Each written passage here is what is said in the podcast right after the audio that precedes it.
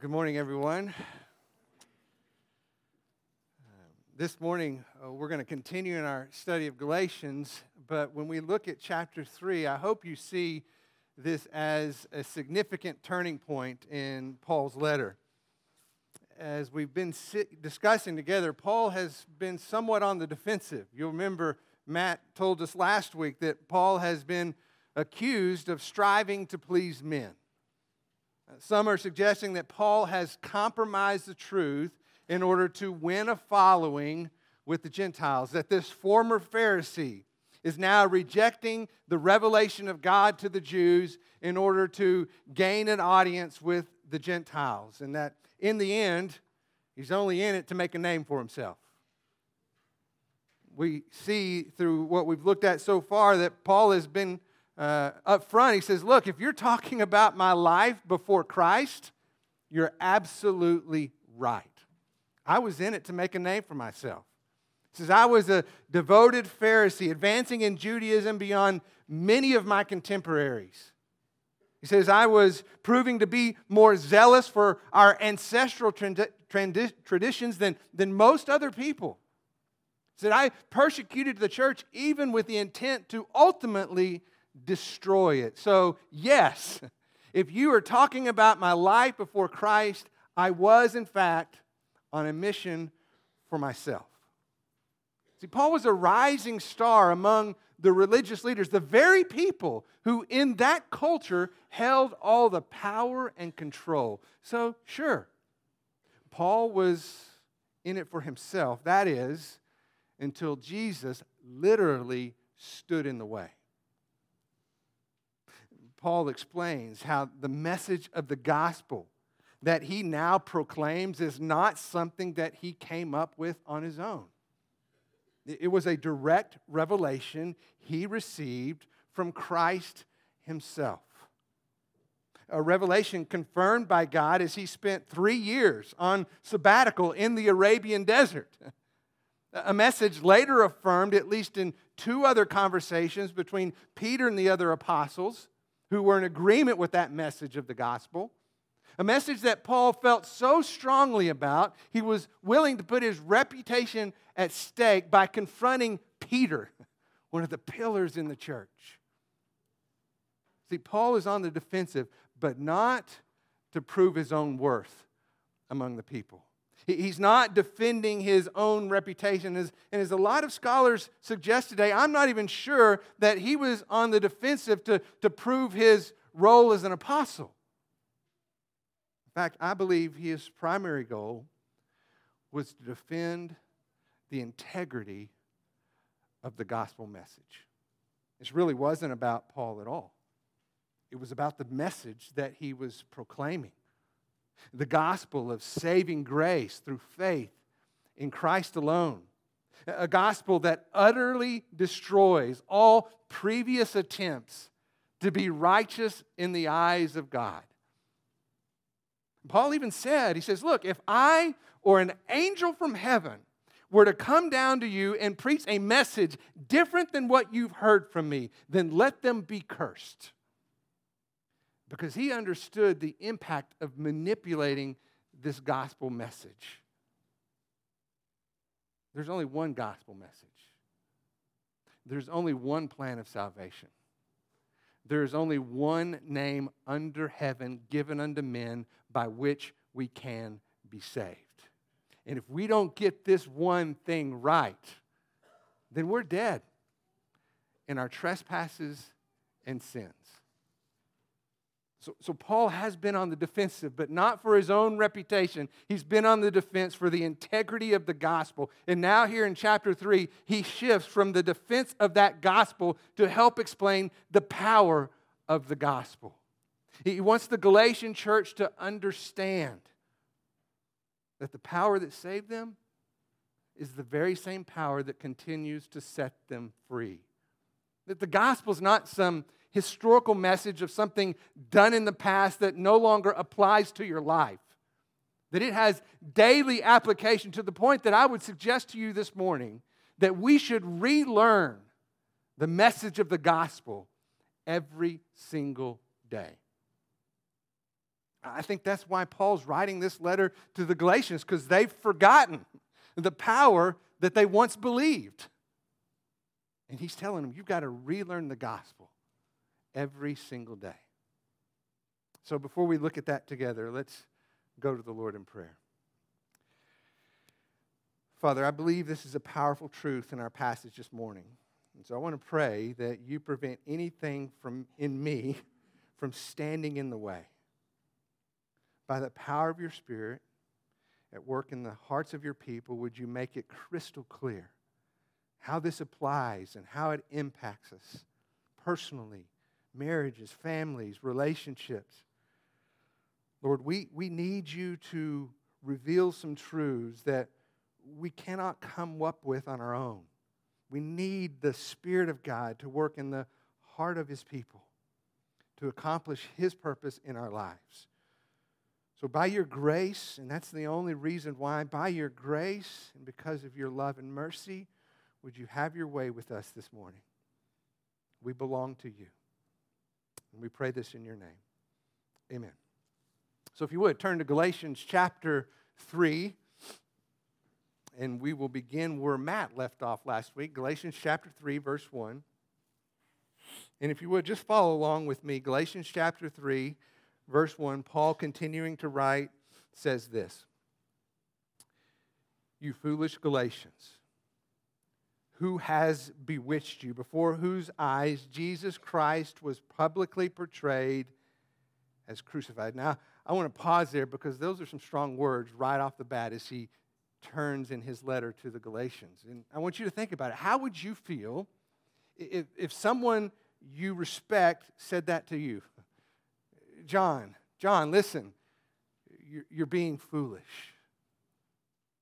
Paul says that they're being foolish because they are believing a lie. It's as if someone has bewitched them, someone has put a spell on them and, and distracted them from what is absolutely true. A truth that centers on the person and work of Jesus Christ. A, a truth that Paul knows the Galatians once believed, and yet now they're being led astray. In Psalm chapter 14, David describes a fool in this way. He says, A fool is a man who says in his heart, There is no God. In other words, a fool is a person who tries to navigate life apart from divine guidance. And in our context, in Paul's letter to the Galatians, this is a person who is no longer directed by a truth they once believed. Now, don't miss that because it's the central point of everything he's going to say. A fool, in the context of Galatians, is a person who is not living by a truth they once believed. So look again at verse 1. You foolish Galatians, who has bewitched you before whose eyes Jesus Christ was publicly portrayed as crucified through the gospel message that Paul presented. he says in verse 2, This is the only thing I want to find out from you. So, one question Did you receive the Spirit by the works of the law or by hearing with faith? Paul confronts this issue with one very important question. He says to the Galatians, did you come to faith by keeping the law or by trusting in Christ?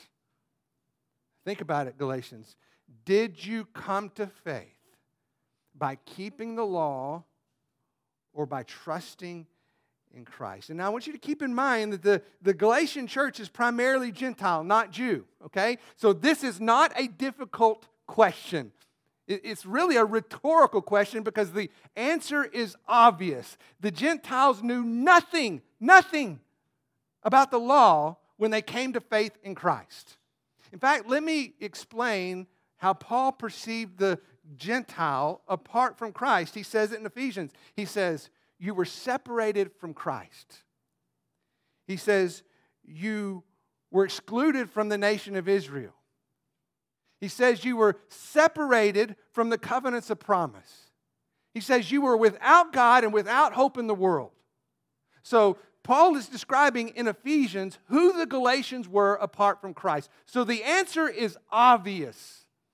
They came to faith through grace alone, in Christ alone, apart from the law. We learn from verse 2 that the evidence of that faith, the proof of that faith, is that the presence of the Holy Spirit. It says it there in verse 2 that you received the Spirit, not by works of the law, but by hearing and faith. And so we need to ask ourselves so, what does that mean? How do you, what's the evidence of the Spirit? Is it speaking in tongues? Is it working of certain miracles? Those may be gifts of the Spirit, but it's not evidence in the Spirit because it applies to some, but not all. If we're going to be validated by something, it needs to be a, a something that applies to everyone without exception. So, the presence of the Spirit in the life of the believer is this the presence of the Spirit in the life of all believers is what opens our eyes to see the truth. Paul is very clear when he writes to the Corinthians and he says, No one says Jesus is Lord except by the Spirit. The presence of the Spirit is what opens our eyes to see the truth. The presence of the Spirit is what convicts our heart of the sin that is present. We know from Ephesians that apart from the Spirit, we live in the lust of the flesh and in the, the desires of the flesh, that by nature, apart from the Spirit, we are children of wrath. See, apart from the Spirit of God at work in our life, we are slaves to sin. So the Spirit of God opens our eyes to see the truth. It exposes our heart to recognize our sin. The Spirit reveals the grace of God in the forgiveness of Christ. It empowers us to faithfully obey. This is the presence of the Spirit that is evident in the life of every single believer. And, and I believe, without a shadow of a doubt, that Paul saw the evidence of the Spirit in the life of the Galatians. Which is why it continues in verse 3. Are you so foolish? Having begun by the Spirit, see, there it is. He knows it's true. Having begun by the Spirit, are you now being perfected by the flesh? He says, Did you suffer so many things in vain? Indeed, if it was in vain, does he then who provides you with the Spirit and works miracles among you, do it by works of the law or by hearing with faith? And then in verse 6, he says, Even so, Abraham believed God, and it was reckoned to him as righteousness. Paul confronts them after asking this rhetorical question by saying, How can you acknowledge a truth of salvation that no one is going to deny? that you came to faith in Christ alone, by grace alone. How can you acknowledge that truth and then refuse to live by it? See, that's what's foolish. Needing God to come to salvation, but no longer needing Him to walk in faith. So Paul asked him, So did you just suffer in vain? I think when he's talking about suffering here, I think he's talking about the impact of being set apart because of their faith in Christ. Because in that society, there were many who suffered as having put their faith in Christ in a society who did not acknowledge that as truth. Okay? It was not popular to be a Christian during this time. So many of them put their faith in Christ and suffered by being set apart, having been rejected by friends, having been rejected by family, having been rejected by society. And so he's asking, so did you suffer all that separation for your belief in Christ to somehow now try to find comfort by fitting in? See, because the Judaizers are the ones who've come in and said, hey, you need to be like us. If you want to receive the blessings of God, you need to fit into the family of God. So Paul says in verse 5 But if that's true, if that's true, then how do you explain the miracles God has already done? How do you explain the transforming work of God through the power of His Spirit in your life before the law? Is that something that happened because of what you did for Him or because of what He did for you? Are you that good or is He that good? Look at how it continues. Verse 6 again, he says, Even so, Abraham believed God, and it was reckoned to him as righteousness. Therefore, be sure it is those who are of faith who are sons of Abraham. In the scripture, foreseeing that God would justify the Gentiles by faith, preached the gospel beforehand in the Old Testament to Abraham, saying, All the nations shall be blessed in you. So then, those who are of faith are blessed with Abraham the believer. Paul continues this eh, argument by shifting his attention to Abraham, and we should ask ourselves as we read this passage why Abraham? Why does he become a central part of Paul's argument here? Well, one of the main reasons is because Abraham is the father of the Jewish nation. So if you want to be included, as the opponent suggests, among the people of God, you've got to go through Abraham. Not only that, one of the signs of being included into the people of God is circumcision, also given by God to Abraham. So Paul goes directly to the person that his opponents would have pointed to to make their argument as well. And he says, okay, good. Let's start with Abraham. And he begins by quoting a very familiar passage in Genesis chapter 15 where he says, Abraham believed God and it was reckoned to him as righteousness. That word reckon describes a person who receives credit for something they did not earn, to be reckoned. This would be like someone who received a billion dollar donation into their bank account and there was nothing they did to deserve it. Okay? That's reckoned. But instead of money here, we're talking about righteousness. And Paul is making the point that Abraham didn't receive that gift of righteousness because of anything he did for God. Instead, it became a gift because of what God had done for him. In fact, if you look back at Genesis chapter 15 in its context, Abraham is trying to understand what he needs to do.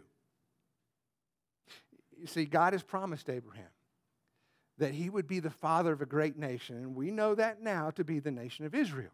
He goes on and tells him that there would be a blessing through the nation of Israel to all the families of the earth. The only problem is that Abraham and his wife Sarah are unable to have children. She's barren. So Abraham is trying to reason in his mind, how is this going to happen? So he goes to God and he says, Should I adopt? Should I adopt an heir in order for the blessing to come through that heir? It is a reasonable question. And God says, No.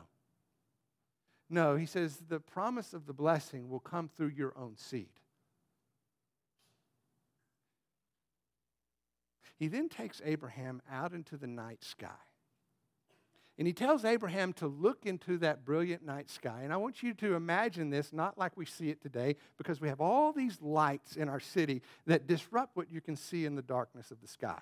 But if you've ever been in the mountains where there are no lights from the city and you look up into the sky, you are overwhelmed by the stars that you see. So that's the kind of night that Abraham would have walked out into. And God basically says, Count them. Count them. And I'm sure Abraham thought to himself, I no, can't. And he says, Your descendants will be as numerous as the stars in the sky.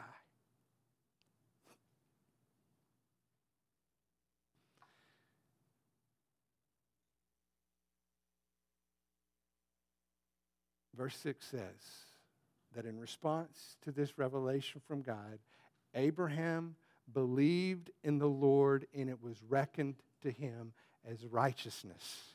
Even though Abraham, in that moment, still did not have any answers, any different than what he had before that conversation with God. He decided in that moment, I will trust in the one who does.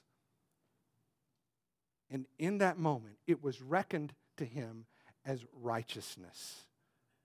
And Paul says, Your righteousness, Galatians, comes through faith just like his. You become a part of God's family, not because of something you do, but because of something you believe. In fact, the Old Testament promise to Abraham was fulfilled in your New Testament promise or faith in Jesus Christ. Because Jesus Christ is the promised heir that came through the nation of Israel that would be a blessing to all the families of the world. See, the gospel that Paul preaches is not God's plan B. There's only one plan of salvation. Paul says in verse 9, those who are of faith are blessed with Abraham, the believer, not through Abraham. Okay? The word is important. Not through Abraham, as if needing to be one of his descendants, but with Abraham, following his example of faith. Abraham, the believer. So, yes, Abraham is important, but not as his opponents are suggesting. He's important because of his example of faith that, by the way, precedes both circumcision and the law, not even on the table at this point in God's conversation with Abraham. And yet it was reckoned to him as righteousness. All the blessings of God came to Abraham, the believer, not because of something he did, but because of something he believed.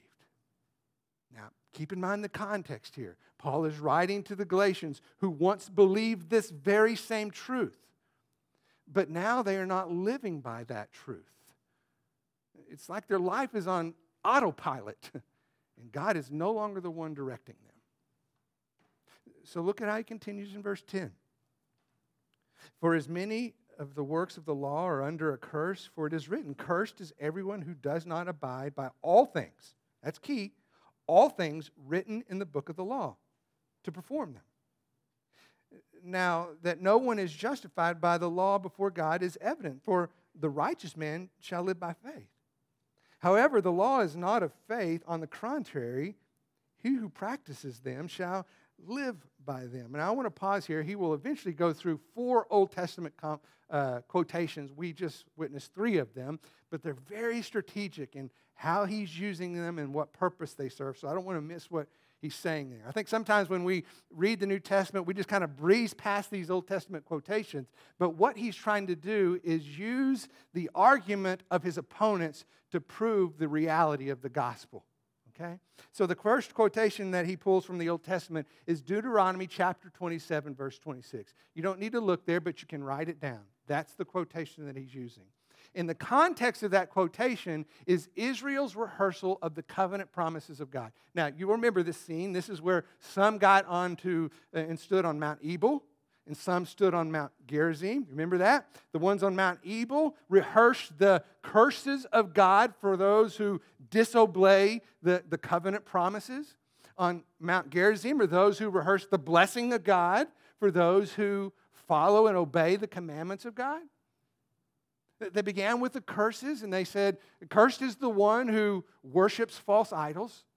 Cursed is the one who does not honor his father and mother. And he goes on and on and on. Before going to the blessings, they go to verse 26, which is what Paul quotes in this passage. And it says, Cursed is anyone who does not do all the law commands.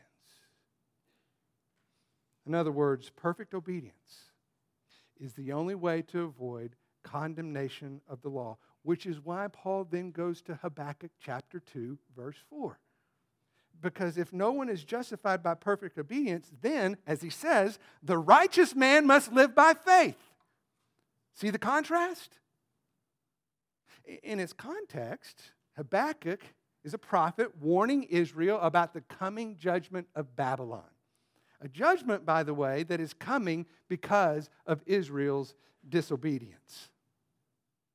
And yet, despite this coming judgment, the righteous, that remnant remaining within Israel, uh, live in belief of the promise of God's future deliverance. See, they don't argue with God. They're not saying, God, we don't deserve this. This is not right. They know He's right. They just rely on His grace. They're trusting in God to be faithful even when they are not. Paul says then in verse 18, be careful. It's a warning. Leviticus chapter 18, verse 5 is a warning to try to, to earn God's favor instead of relying on God's grace. He says, Be careful, because if you rely on the law, you will be judged by the law. Anything less than perfect obedience will result in the curse of eternal separation from God. That last point Paul makes then moves into his final Old Testament passage. Let's look at that together in verse 13. It says, Christ redeemed us from the curse of the law, having become a curse for us. For it is written, Cursed is everyone who hangs on a tree.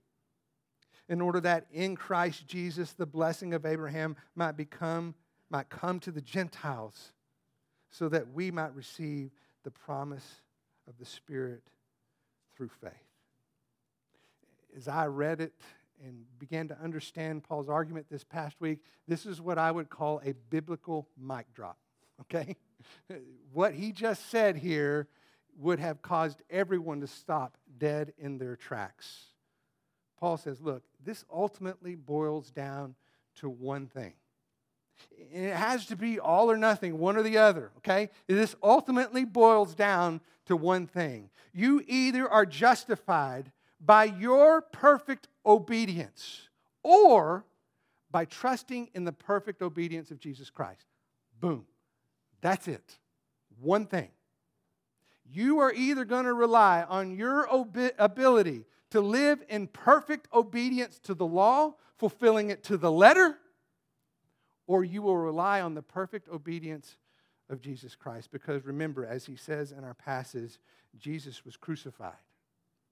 He was cursed, but not because of his sin. It was because of yours. It was yours. The Bible tells us, he who knew no sin became sin. That sin, we need to embrace this reality. That's our sin. He who knew no sin became our sin.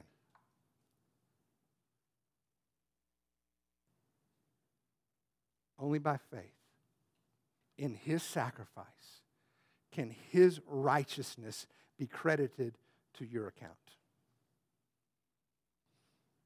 If you want to experience the blessing of Abraham as the people of God, you've got to get there the very same way he did faith faith. Faith in God's promise. Trust in God's deliverance. Not because of what you have done for Him, but because of what He has done for you. Do you see the argument? Now, I want you to keep in mind, again, in this context, Paul is speaking to a people who believed this truth, but who are no longer living by that truth. They foolishly rely on their own ability to navigate life apart from dependence upon Christ. Paul is saying, look, it's all or nothing, one or the other. You can't have both. You cannot add to something that, in and of itself, is completely sufficient. Listen to me here. There is no such thing as the unfinished work of Christ. Doesn't exist. All or nothing, one or the other. Jesus is either everything or he's nothing. You decide. So let me give you one of the ways that I, I think this truth penetrates into our daily lives. I've had conversations with a number of people in recent weeks, recent months, who find themselves in a variety of places, many of them difficult places, sometimes because of things happening in their own life, sometimes because of things happening in the lives of those that they love. Some have admitted to just doubt and discouragement in the midst of those circumstances. Some have gone so far as to say that I'm not even sure any of this stuff is even true anymore. I want to be careful and I want to be sensitive, but I want to be very, very clear. If you want to find security in your convictions, you need to relearn the gospel every single day. If you want to find security in your convictions, you need to relearn the gospel every single day. Yes, we struggle with doubt. And so we need to be reminded about what Christ has done. We need to look at the faithfulness of our God, not because of us, but because of Him, relying and trusting on Him so that He can diminish our doubt, not because of what we must do, but, but because of what He has done. We've got to relearn that. When we struggle with discouragement, we need to remember what He said He will do. Okay? The Bible tells us that all the promises of God are yes in Jesus Christ.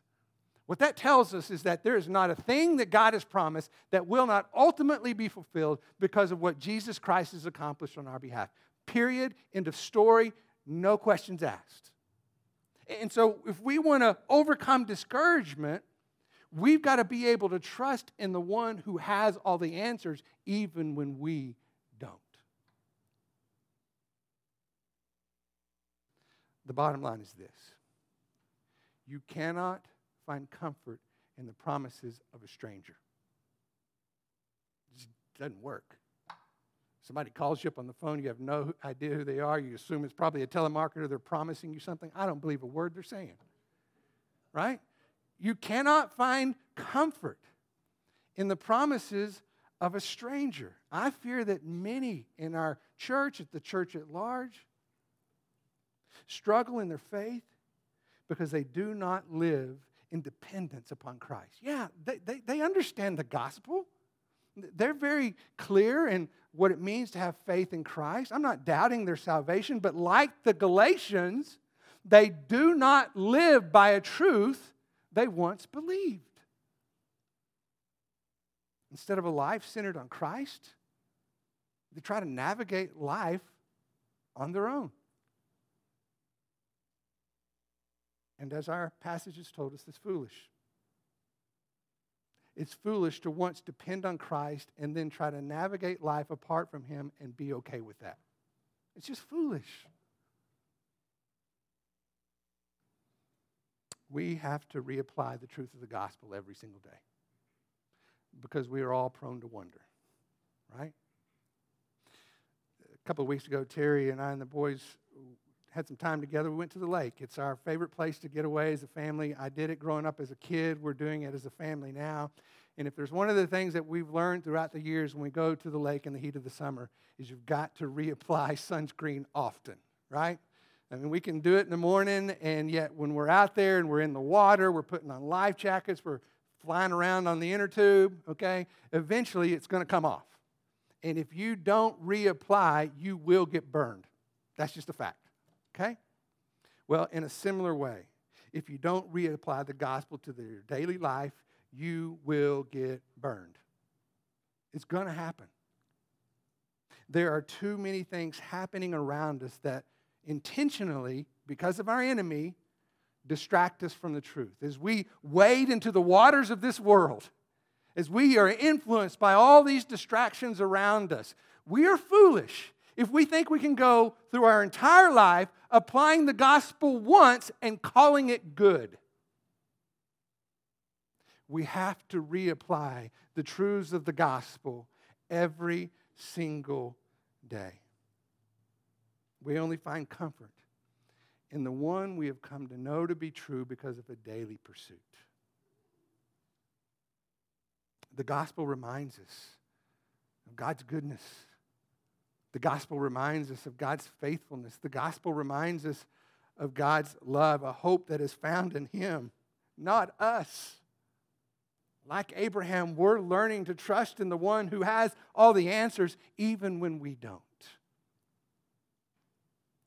we're going to sing a song as we close that says, has a line in it, and it says this it says, We are confident and covered by the power of his great love. Let me say that again. Now, listen to me. It says, We are confident and covered by the power of his great love. And I need to ask you, in this moment, before we sing those words, I need you to ask yourself, Is that true in my life?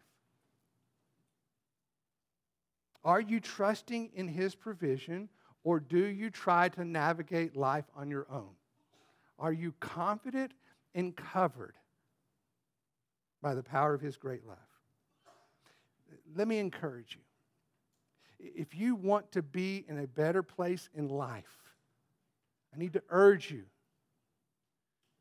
to be in His presence, to be reminded of the message of the gospel every single day. There's no such thing as an unfinished work of Christ. Jesus is either everything or he is nothing. And so let me urge you to discover the joy that is found through faith in Christ alone, not based on what you must do, but because of what he has done for you. And let me tell you on a personal level this morning, I am right there with you. I am needing the very same thing. I am discovering every day how weak I am apart from Him. And so we're in it together. Let's sing this song. If you would, go ahead and stand together.